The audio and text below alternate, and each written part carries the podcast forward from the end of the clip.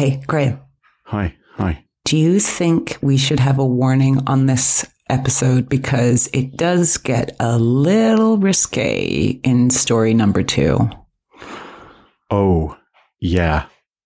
Well, it wasn't really our fault. It was our special guest on this episode. Okay, so we don't need to have a warning. We don't need to have a warning. It was his fault. It was his fault. He kind of lowered the tone He lowered the tone. um, to such an extent that some people might not want to hear it, particularly young people, maybe. Yeah, but you do want to hear it.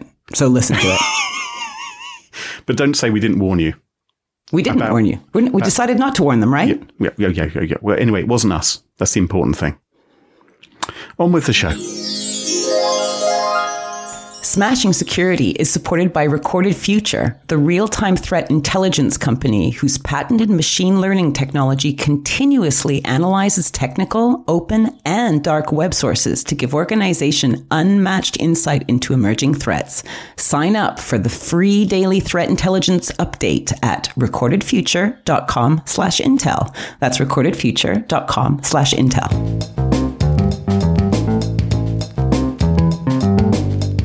Smashing Security, Episode 34. The pen is mightier than the password, with Carole Theriault and Graham Cluley. Hello, hello, and welcome to episode 34 of Smashing Security for the 20th of July 2017. Tremendous to be here, and I'm joined as always by my good buddy, Carole Theriault. Hello, Carol, how are you? Are you having trouble speaking? T. Mendes? Uh, what did I say? T. Mendes. I kind of like it. Yes, I am Mendes. T. Mendes. I'm tremendous as well. And we are joined by a very special guest, technology writer and broadcaster David McClelland. Hello, David. Welcome to the show. Hello, hello, Graham, and hello, Carol as well. Lovely to kind of um, not e meet you, kind of podcast meet you, I suppose. Yes. Well, it's, it's great to have you as, uh, on here as well. Now, David, I, I know you from the Fraculous podcast, but of course you do much more than that. For people um, who don't know or people who don't live in the UK, tell us about yourself and why are you here? Yeah, why, why are you here? Why I might be because you asked me last week, yes. I think, and, and I promised that I would turn up. That's that's the main thing, I think. Um, oh gosh, you know, I I hate this question about who are you, what do you do, and I really should have this down to a T by now. But um, I started off in the IT industry about twenty two years ago now, um, doing doing actual IT, and then I got a bit bored of doing it. So about ten years ago, I started to write about it and talk about it as well. In fact, one of my first jobs, Graham, was to interview you. I came No. over. Yes, I'm so sorry. No, you were you were very good. I was very poor because I was still learning the Really? ropes actually. But uh, yeah, you, you were great. We're talking about Facebook terms and conditions, um, and about how they were longer than the uh, U.S. Constitution and stuff like that.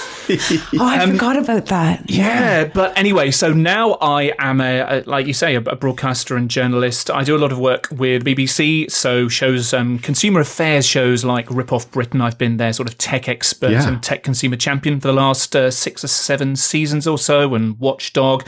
And I'm actually on telly this Friday night, which will be the 21st, um, with a show in Wales in the BBC um, called X-Ray, and it's it's a photography special where I'm going to be talking about ownership of photos once you've uploaded them to social networks, how to use um, cloud storage safely, so sort of consumer stuff on safe use of the cloud and Oh, that's cool. That's yeah. a really that's a really great topic actually. Uh, great that you did that. If we don't get BBC Wales, can we get that on iPlayer or something like that you instead? certainly can, and I will give you a link to the BBC iPlayer, which you can get obviously if you're in the UK and a license fee payer. Um, if you aren't in the UK, then there may be other ways to view it, but I couldn't possibly comment on those. who, who can say? Who can say? Um, Carol, have you been having a good week? Done anything fun? Um, have I done anything fun? I've done loads of fun things. I can't think of any at the moment. Getting ready to go off to Estonia next week is one of them, so I'll be away, but hopefully Okay. we'll be recording uh, from there. Oh, cool. Yeah. Well, I um, watched that movie. You remember last week we had Michael Hux on the show, and he recommended that documentary, I watched The it Red too. Pill, Okay, okay. We haven't talked about this about yet. the uh, men's rights movement. Um, And um, I watched it too. I can't wait to hear what you thought. What did you think? I didn't think very much of it as a documentary, to be honest. Sorry for the recommendation. Um, I, d- I just felt it sort of didn't go anywhere, Well, and it's just like it didn't ask the right questions. There was No. a very, very odd woman on it with bright red hair, Carol. How who, dare uh, you? How dare reminded you? me of somebody. But, oh, uh, really? No, she didn't she really. reminded you of me? No, not really. But if you if you do get to see the red pill, it's it is thought provoking, but ultimately There. wasn't quite there, was it? No, I had trouble feeling sorry for them. Hmm. I had trouble. I had trouble. Anyway, enough whiffle waffle. It's time to get to the meat of today's podcast. What we do every week is we look back over the last week's security news and we well talk about things which caught our attention. You know, there can be just a little story which caught our attention. We have a chat about it. I'm going to go first this week, and um, like what- f- the first time ever. I just Go like to get it over and done with, and then I can relax for the rest of the podcast. You know how it works. I saw a couple of things actually. First of all, I just saw, just before the podcast started, I saw a story on the Hollywood Reporter which claims that Russian President Vladimir Putin is being written out of new movies because the studios are worried that they might get hacked. What? Yeah. So, like, his character is being removed from scripts, is what you're saying? Yes, exactly. So there's a novel written by a former CIA officer. There's one called Red Sparrow, for instance, about a, a Russian spy being wooed by the CIA, but to be a double agent. And they've got Jennifer Lawrence, who's like the hot young thing, to play the Russian spy. And there is a part in it which is Vladimir Putin's part, right, in the book.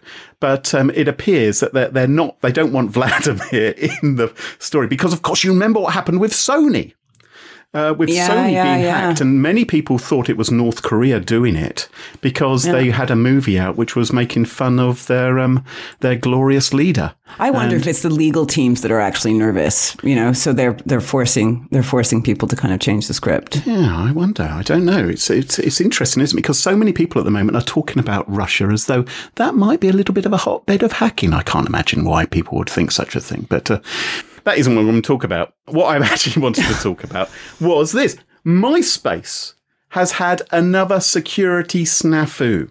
Who And- uses MySpace? You may be surprised, actually. I mean, a lot of people make that joke like, oh, MySpace, you know, welcome to 2007 and all the rest of it. But actually, I think MySpace does continue. And there may, of course, be many people out there who might have created their accounts on MySpace back in its heyday Yeah. and are maybe long forgotten about it. You know, they may no longer have the email address which was associated uh, when they created that account. But what's come to light this time has not been a, a breach as such. It's not been like when they lost data, which has happened in the past, and they, they've had big snafus like that. What's happened here is a security researcher found a shocking security hole, which meant that anyone could seize control of somebody else's account just by knowing their name, the username, and their date of birth. So if you went to that account recovery page, the page where you'd normally go if you couldn't Yeah. remember your password, you know how normally you have to jump through lots of hoops. Yes. Well, in this particular case, they just asked you the only required fields were name, username, and date of birth. Shut the front door. and username obviously is something you know purely by going to the MySpace profile. The name probably isn't going to be that much of a challenge either. Date of birth, well, anyone who's a dab hand at Google might well be able to find out your date of birth. And bam, you've gained access and control of the account, which Holy is moly. Hmm. diabolical, right? Bad MySpace. Very bad. Bad MySpace compounded by their response to it. So they were told about this in April by a researcher called Leigh-Anne Galloway. Okay. And we'll put a link into her latest blog post in the show notes. So she privately informed them, said, uh, guys, what Look on responsibly, earth is this? responsibly disclosed Yes. it to them, saying, That's look, right. yeah, okay. And what she heard back was a thanks for contacting MySpace. This is an automated response. We'll, we'll take a look at this and get back to you if we have any questions. And she waited. And she waited. And waited. And she thought after three months, this is a bit of a joke, isn't it? It's still there. People's accounts could still be being abused. That's awful. And so she posted a blog about it. And that, of course, suddenly focused everybody's attention on it. And MySpace thought, oh, yeah, maybe she's got a point here. Maybe we should fix this. And sure enough, they've now taken down that recovery page and, you know, they, they've put a proper process in place. But my feeling about this is okay, that's appalling and that's sort of ghastly in many ways. But maybe what we need to do is think about all of the websites where we might have created accounts way back in the Iron Age. yeah, the three or four hundred, maybe a thousand. Yeah, Right. carry on. Yeah, that we may no longer be u- we Keep may going. no longer be using. And simply, what if you're not using them? Delete it. Everybody who's making that joke about MySpace should try and work out if they have a MySpace account and delete it. Just wipe it because you don't need it. You don't use MySpace. Come on, let's be serious. And ensure you're not using the same passwords anywhere else on the net. Yeah, I 100% agree with you. I just think it isn't as easy as you make it sound. I've actually recommended that people try and do it like once every Friday. Go in and try and delete five accounts, you know, and if you can do that, you'll probably get through within three or four months, right? Yeah. And the other problem is people don't even remember where they've given their username No. and password. Think of all the apps people download and Oh. Yeah. You're right. I mean, it is horrendous. but better to um, try. I agree. And you know, if there's anything where you do have an opportunity to do it, do it. I realize over time you're going to forget things or no longer have access to email accounts or simply may forget. The other thing you should do, of course, is sign up for services like Have I Been Pwned, the, mm-hmm. the service run by Troy Hunt, which will inform you when a big data breach happens and whether your details have been included in it. That's a, a, a good idea as well. But I, I just think, you know, this really is horrendous. And there are too many websites making appalling mistakes like this. I worked at a company before at which people were trying to contact them via the web administrator email address that was provided on the website, and no one was monitoring that website. So basically, Yeah. it was going into the ether. So a good reminder for companies is to make sure the email address you have available on your pages for any problems or disclosures is up to date and monitored. Absolutely. Not going to some personal address of some guy who's or girl who's left the company. And maybe list a, an address which is security specific. You know, if you find Right, a vulnerability right. or security problem with our company, you know, Right, thi- 'cause this is how to contact us. April, they were told, and they haven't done anything till now. Well, I'm going to go on mute now because uh, my dog's barking, uh, which means probably my child and wife are coming home. But before I do that, I'm going to say, David, over to you. What have you got to tell us? Well, I don't want to give your podcast an explicit or an adult content rating, but I thought it might be a good idea to go on. talk about sex because there have been, I guess, three stories that have uh, risen to the top over the last um, over the last week or so. The first one that's that's hit this week is that the UK government is going to attempt to introduce age verification so that only those who are 18 and above can access websites that are hosting adult content. Now. This Okay. is really complicated. Um, I mean, the, the- there's a number of angles on this. On the fir- on the one hand, look, I'm a I'm a parent. Yes. Um, I think many of us will agree that attempting to safeguard children from accessing either deliberately or accidentally adult content while they're online, that's only going to be a good thing. Yeah. However, however, what, what the government, what the UK government is is trying to do is it's set a deadline for April next year, April 2018, and by then any websites that are offering adult content have to enforce this age verification. Now, But don't they already, don't they have that already? Don't they have don't they have to say are you of 18 are you 18 or above before you go into these sites? It's like the terms and conditions. You Yeah. can just tick a box and go, "Yep, I'm over 18." Yeah, yeah. With my squeaky voice. right, right, right. Yeah, I am. Yep. So what they're looking at doing is using credit cards as a means of identification because in general credit cards are only available to those who are 18 and above. So you're thinking, okay, yeah, that kind of works, I suppose. Now you don't need to tell me that there are a number of issues with this because let's face it, um, companies as a whole, but particularly those firms that host adult content, do not have a good track record of keeping people's details safe.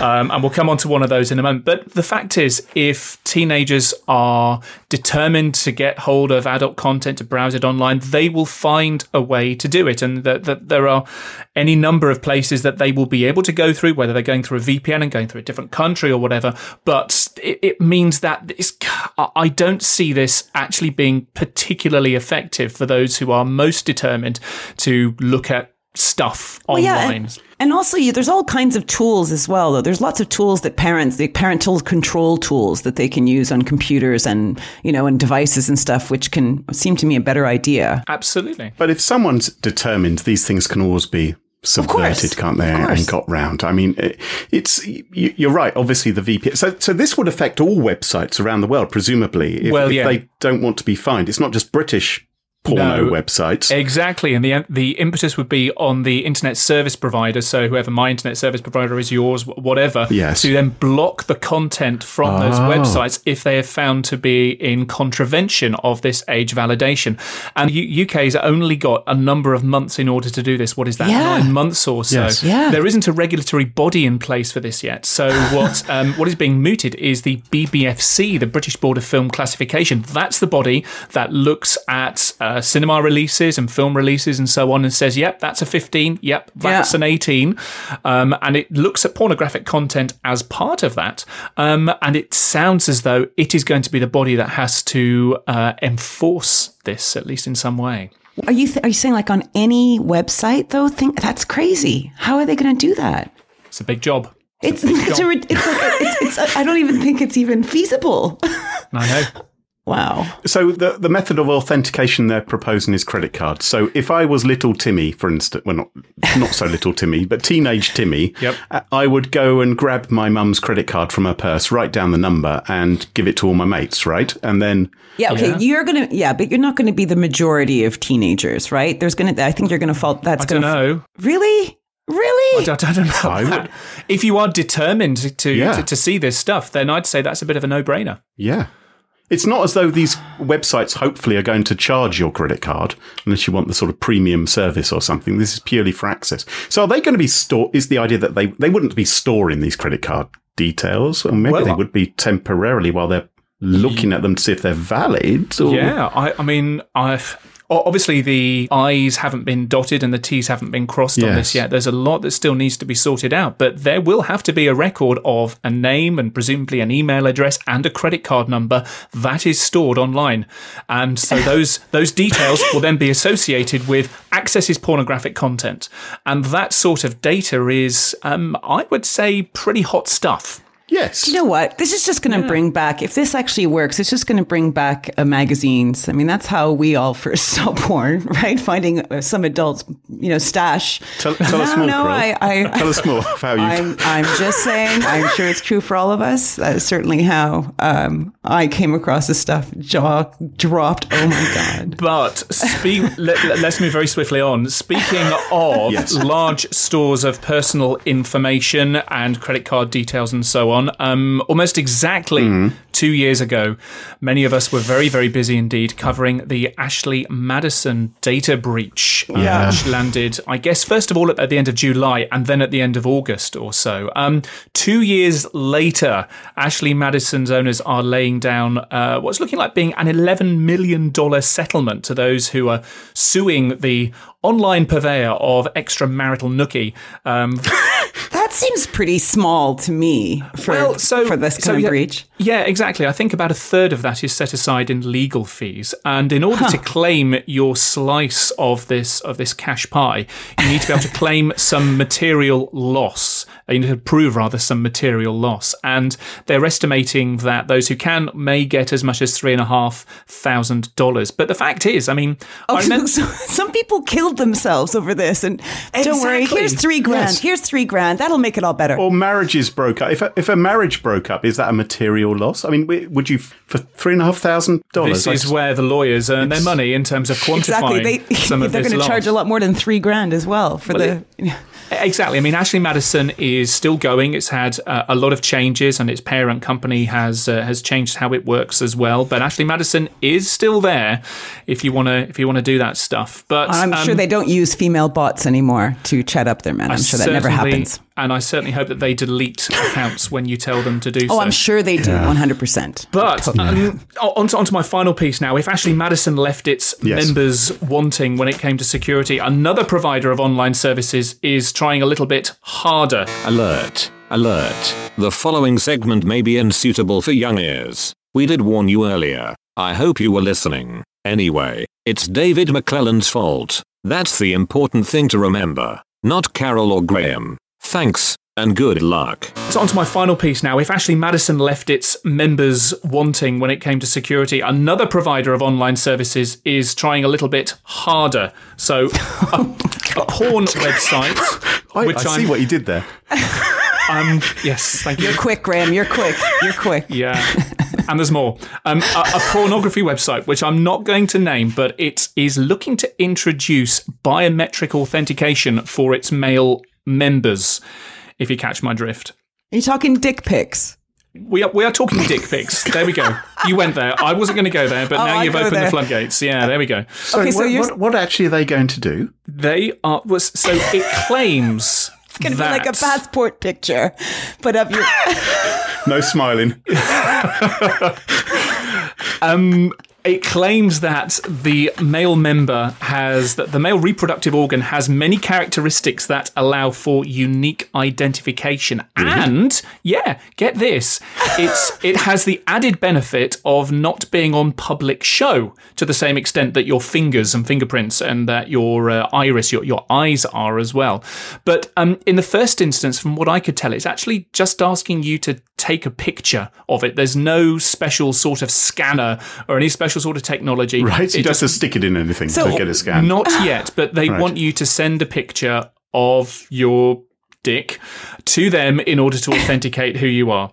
This is absolutely ridiculous. Is it is it possible they're actually just working on a different website which is going to have pictures of men's penises on it? And what, Possibly. they just need to collect some. Oh, yeah, because that's what women want to look up a lot. Yeah. Exactly. Yeah, No, again, definitely- this is another website that I certainly would not trust with any of my personal details, particularly not that one.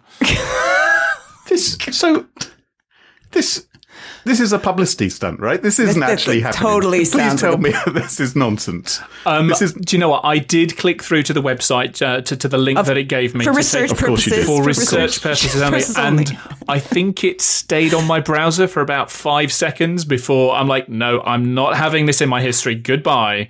Does so I it give you it does it, does it give you advice on how to actually take your dick pic? You know, to be side on or to be uh, photocopy it. It, yeah. it, it wants Full an color. erect. It wants an erect dick Oh, pic. shut up! Hang on, this is before you get onto the site. Yes. This is to authenticate Do they, you. yeah, they give you some fluffer pics first. Do you, yeah, just do you have to go to another website first of all in order to get ready to get to this one? So, you're probably thinking that wasn't that bad. Well, it's about to get worse. Remember, it wasn't Graham or Carol's fault. Do you, yeah, do you have to go to another website first of all in order to get ready to get to this one? All right, if we're going there, in the press We release have. that I've we, we have gone there. In the press release, it talks about the fact that one of the identifying features of the male member Oh is my vein size. Oh, So God. Okay. W- Exactly. this- that's we've probably crossed the line. That there was a line, we've crossed it, and we've crossed it again. They've crossed it. We didn't cross it. We're just telling the good folks out there not to fall for this. To think we had complaints when we talked about Donald Trump. Yeah. And now this has happened. Carol, yes. can you save us from all? Thank, uh, Yes. thank you, David, very much. I'm so glad you came on. You are welcome. I am going to yank you both out of this murky, murky water. Oh, Please. Um, so I'm going to talk about surveillance, and uh, I'm going to call this segment the S in IoT stands for security. So this is all about surveillance cameras, and uh, can you guess how many are around, estimated in the UK or the US? There's there's a lot in the. U- Isn't the UK meant to have more per square mile Yeah. than anywhere else in the world Yeah. or something? So I found four to six million CCTV surveillance cameras in the UK. Okay, that's 40 per square mile, or one for every 10 people. I did my little maths And if that's averaged across the whole of the UK, I mean, we've got a lot of empty space in the UK when you Exactly, get to they're all- so on. When Yeah. you get to central London, that's going to be super intense, isn't it? Exactly, exactly. And there's 60 million um, estimated in the US. So that's like one in 20 people or 16 per square mile. So there's a lot, a lot, a lot of security cameras out there. So how friggin' scary is it when we learned this week that a serious vulnerability in hundreds, if not thousands of security camera models, let alone any other IoT device was uncovered by security researchers. So let me let me tell you how this vulnerability came to light. It's from a security firm called Senrio, and they found a stack buffer overflow vulnerability in the security camera model from Axis Communications, a manufacturer of these security cameras. And they've dubbed this vulnerability Devil's Ivy. So these security guys found that if attackers managed to access the a vulnerable camera, they could take remote control of this video feed. They could deny the admin or owner access to the video feed, and they could prevent the admin from making any setting changes. So they can see what the camera's doing, but they can also prevent the true owner of the camera Yes. seeing what it is seeing. Yes. So th- this is this is a bit sort of Hollywood heist, isn't it? Yes, they could take control of the camera and change where it looks, see what it's seeing. Exactly. How cool is that? So if you're Oh going yeah, to it's rob really somewhere, cool. Yeah, it's really cool. Let me tell you how cool it is. so this company, right, who produced this particular um, camera that Senrio tested, confirmed that this Devil's Ivy vulnerability was present in 249 distinct camera models that they sell. Only three old models are unaffected. Right? And Axis are likely to have sold millions of these devices, right? So we're still, this buffer overflow vulnerability is not Axis Communications code, but part of an open source code library, and it's called GSOAP. Now, this is managed by another company called Genivia. So why I'm saying all this? So just uh, as a background, many developers, rather than writing code from scratch, will use trusted open source code libraries to speed Yeah. up their coding. It's like a cut and paste job, right? Just Yep. speeds everything up. One of the problems with coding libraries is it kind of, if they're popular, it can act like a homogeneous environment, right? If the library is found vulnerable, it, the impact can be huge, impact lots of people. Yeah. And that's exactly what's happening here with these security cameras, right? There's an estimated 34 different companies that have developed IoT products with this vulnerable GSOAP code. So, how many IoT devices are impacted? We don't even know.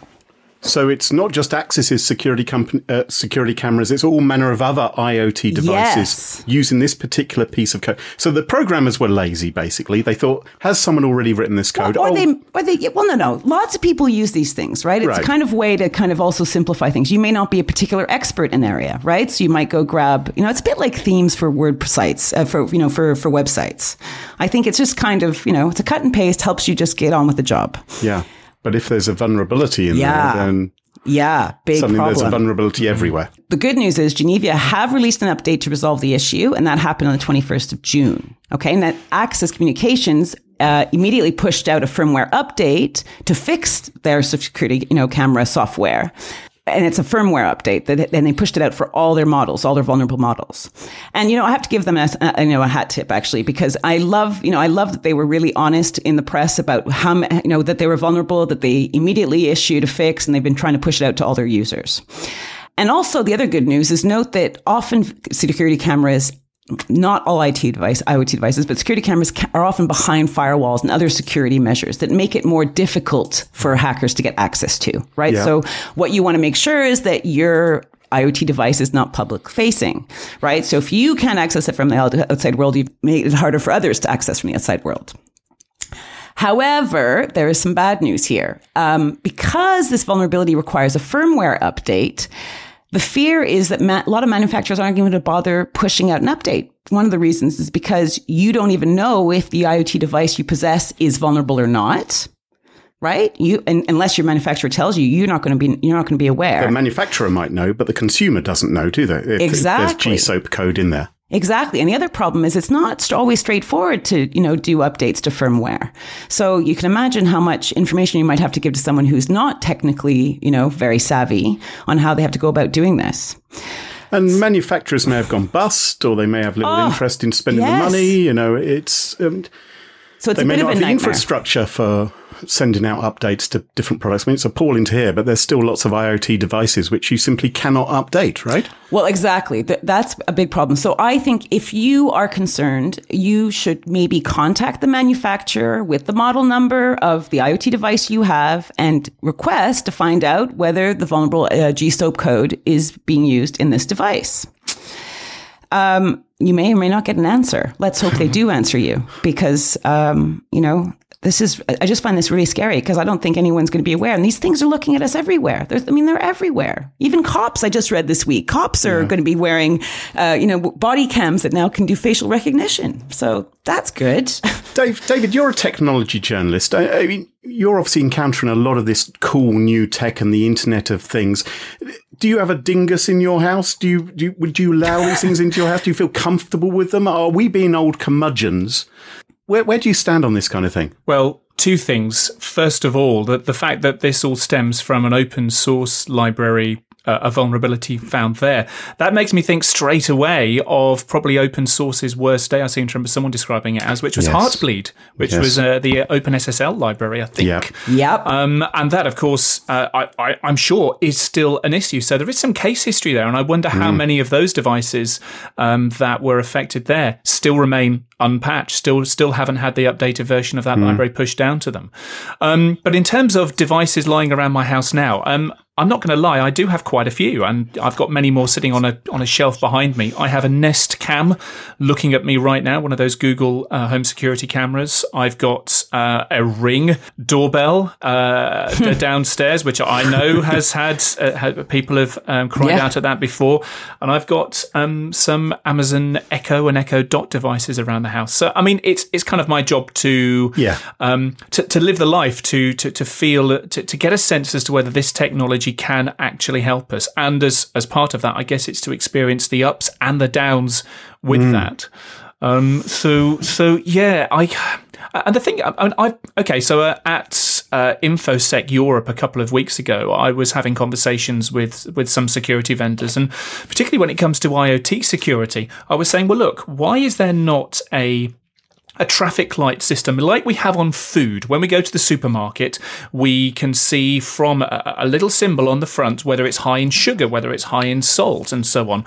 Why is there not the equivalent for home webcams, for home, you know, um, microphones, or uh, home whatever it else that gives us a sense, uh, an independent sense as to how secure these devices are? You know, whether they have had some independent testing against them, which means that you know they don't ship with default passwords that are well Yeah. publicized and so on. I think that would be a great idea. It's just struck home to me the obvious flaw there is Yeah. that many of these we don't know about the vulnerabilities Exactly. Until one, two, three years later when Yeah. someone finds that vulnerability in a bit of code. So we might be lured into a, a false sense of security saying, yep, this source green all round. I'm going to buy this webcam Yeah. and stick it in my bedroom. Exactly.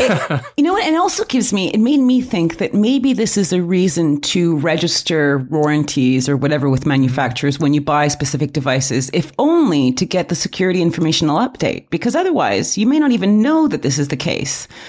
And, you know, your TV could be sitting there recording you the whole time through its little f- I camera. I think you have to have a high degree of confidence in the manufacturer for whom you're buying this in the first place. That if that that, that they will be proactive and they will be responsive. You know, maybe some of the manufacturers that you buy stuff. If you buy cheap, you may end up buying twice at the end of the day from a security point of view. If it comes from a no-name Chinese um, device manufacturer, then the chances are they're not going to be as eager to get in touch with you as if you're buying from big name.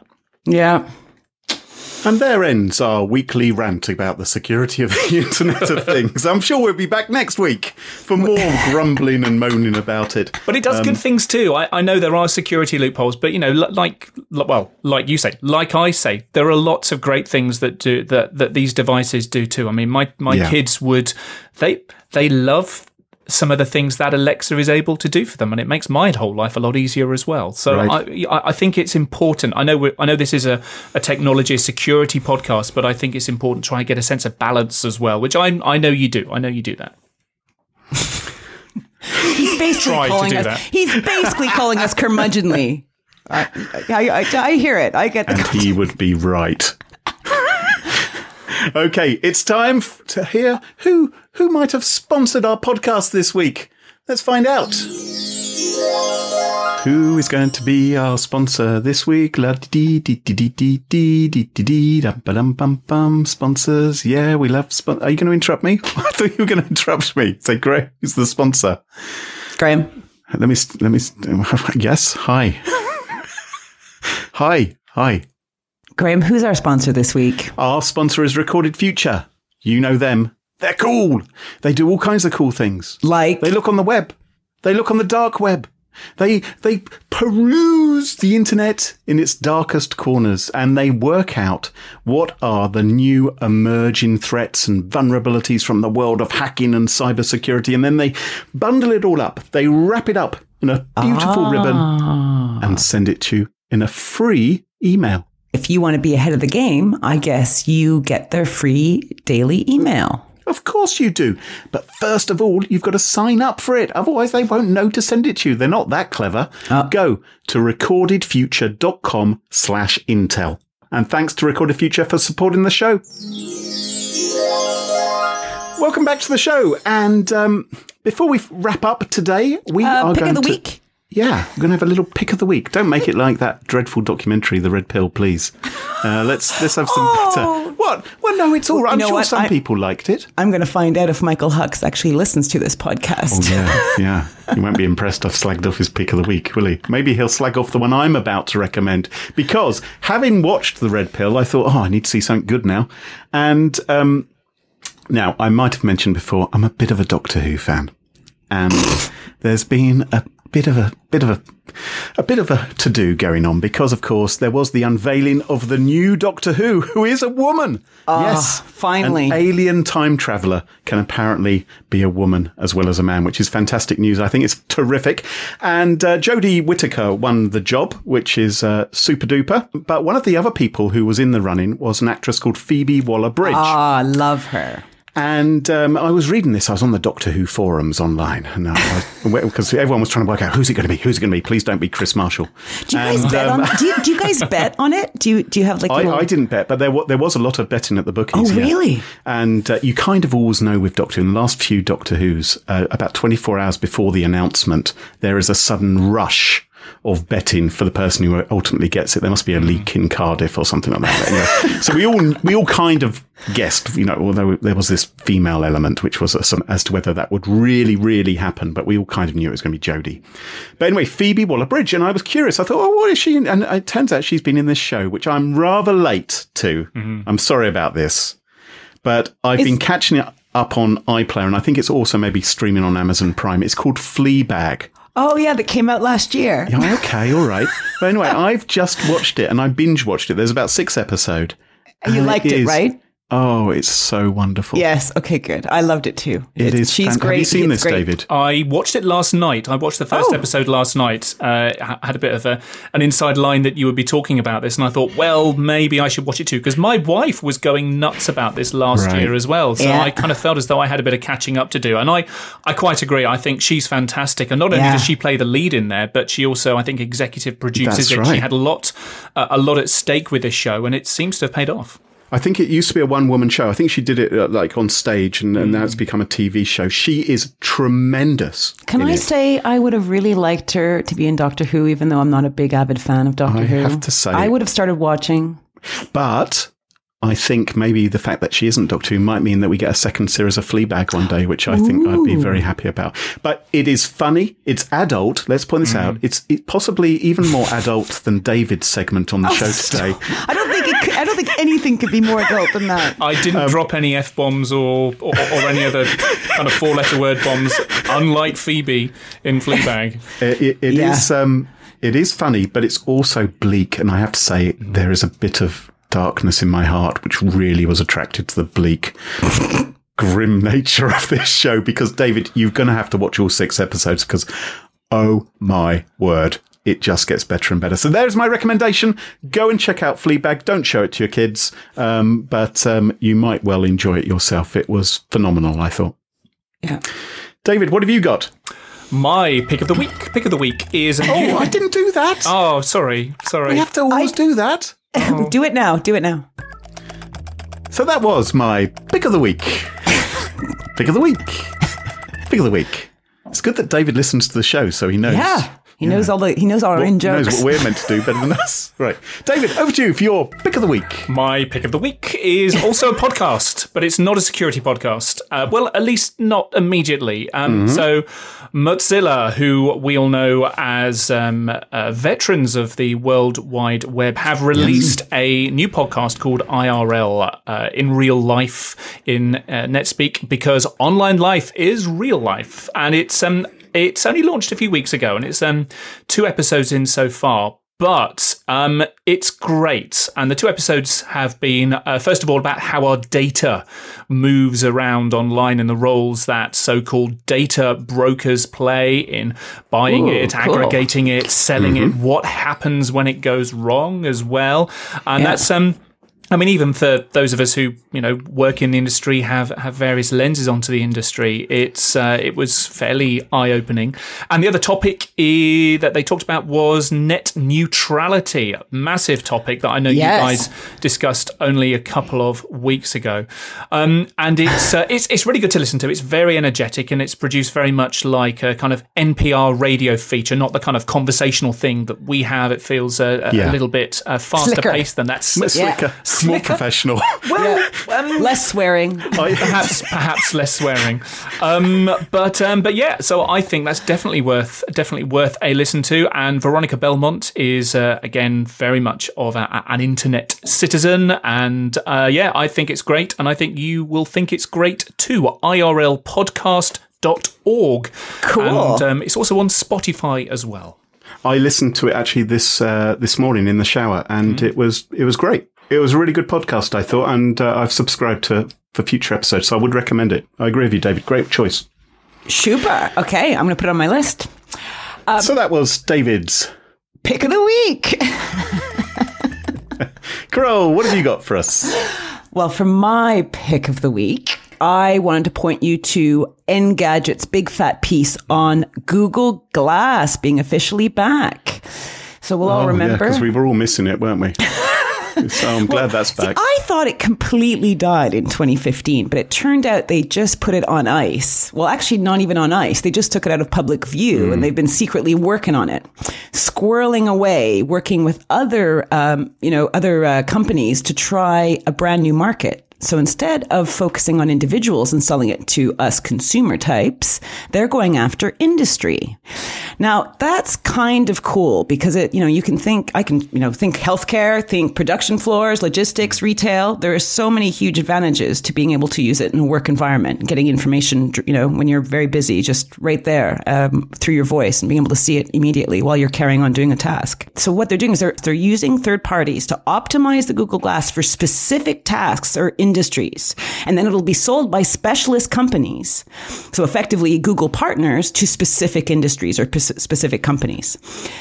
Forrester say by 2025 there's going to be like 14.4 million US workers wearing smart glasses. And I suspect actually that's underplaying it. I think if Google launched this correctly, I think it could be way higher than that. The other cool thing I like about this, even though I actually am not a big fan of the whole Google Glass on the street thing at all, because I'm curmudgeonly, David. I don't know what you're talking about, Carole. Um, I like the idea that it's being kind of touted as a business tool, right? So apparently in test environments that, you know, they've had companies, lots of big companies testing us like DHL and they've been working on it, but then they leave it in the office at the end of the day.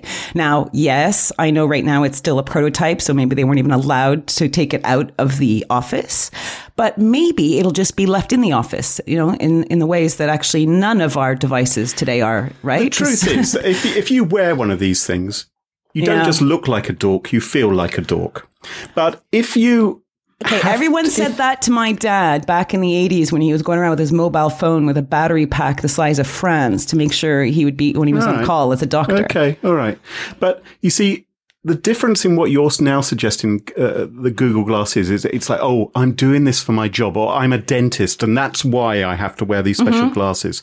Whereas if you wear them yourself socially, people are going to snigger Oh, behind yeah. your back or punch you on the nose. Uh, I, I'm gonna And- I- I'm gonna chuck another couple of angles into this. All right. Um, so the first thing was that you know when Google Glass did launch to begin with, I think many people bought into it. There was a massive hype, massive buzz around it, and a lot of sort of latent desire until they finally did release it to developers. And then it was a case of right, well, what does it actually do? And there are very Right. few apps released for it. So Yeah. in, I I think it was a good technology, but it was released at a time before I think societally we were and culturally we were able to cope with it. However, look at what Snap Inc. has done with its Snapchat spectacles. They are a fashion device. Yes. They do one thing and they do it really quite well.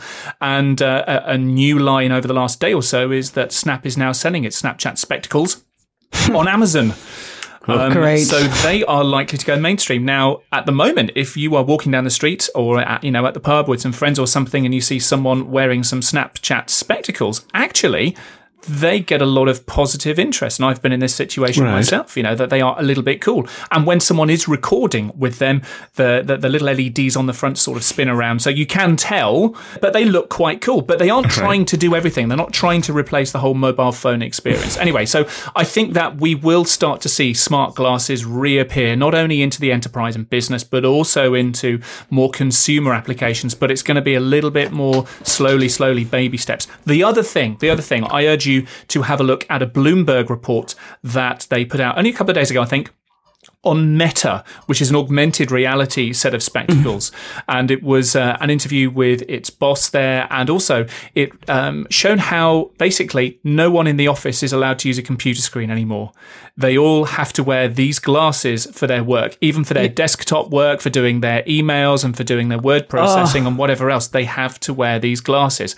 It looks a bit foolish to me. I think that actually keyboards and mice are a, a pretty reasonable user interface rather than waving your hands about in thin air with no tactile feedback. But I'll send you a link, Graham. I think it's really interesting to look at it about, you know, we're seeing these glasses as being some sort of nirvana, but actually, I think with a middle ground to find with them. Okay. We should put them in the show notes. We should put a link Yeah, to the show yeah, notes we, as we, well. we will do that. Thank you, David. That's, Yeah. that's very interesting. I- This this whole thing though does doesn't. Do you remember Black Mirror that episode? Um, it was like history of you or to, all ent- entire history of you, and it was where people had implants that recorded everything that they see and say, and it allowed you to play back situations. It was called redos. They were called redos, I think. So you could actually replay a situation, and then, and of course, it was Black Mirror. So you know, So if I was having an argument with my wife over what I'd said an hour before and exactly what words I had used, Yeah. for instance, this is a hypothetical scenario. Well, I'd also- be able to I'd be able to rewind and play it and say, "Look, this is what really happened." Exactly. Or she could say, Hey, I don't believe you did this uh, last Thursday. Show me. you know? Well, Carole, you were the one who was uh, concerned that the US was lagging behind Britain in terms of the, uh, the the coverage of CCTV cameras. Maybe if this takes off, Oh, yeah. I was very concerned about that. will, Yes. will it will increase the intensity of that as well? That'd be fantastic, won't it? I, I, I just don't think we're built for, for, for having recordings. I don't think we're built, you know, um, to be able to kind of say this is exactly what happened. I think that's why memory is selectively, uh, you know, selects what you should remember and what will actually destroy you in the end if you remember it all the time. Well, on that cheery note, once again, I don't know why I people listen to this podcast, up. to be honest. Shouldn't, shouldn't we be a bit more cheerful and upbeat? David, um, where can people find out more about you or listen to your podcast? Or uh, we, we know you're going to be on the TV on Friday uh, and people can catch up on you on iPlayer as well. Is there anywhere else where they should follow you online? Oh yes, well certainly on Twitter at David McClelland. That's probably the best place to get hold of me. And uh, just do a Google or your favourite search engine. Others are available for Fraculous Podcast, and you'll find us in all of the places there. Tremendous. Well, thank you for joining us today. Really appreciate it. Thank you, Carole, as well for joining us. If you liked the show, um, what should people do, Carole, if they if they like Well, the podcast? if people like the show, they should tell us what they like, and they can do that in the form of a review. That's what they should do. Oh, okay. And you can go to the Smashing Security website and drop us a line at studio at smashingsecurity.com. Email us if you're too shy to leave a public review, telling us what you like and what you don't like. And maybe we'll have a feedback episode soon as well. Mm. That could be fun. Until next time, then. Cheerio. Bye bye. Bye. Bye bye.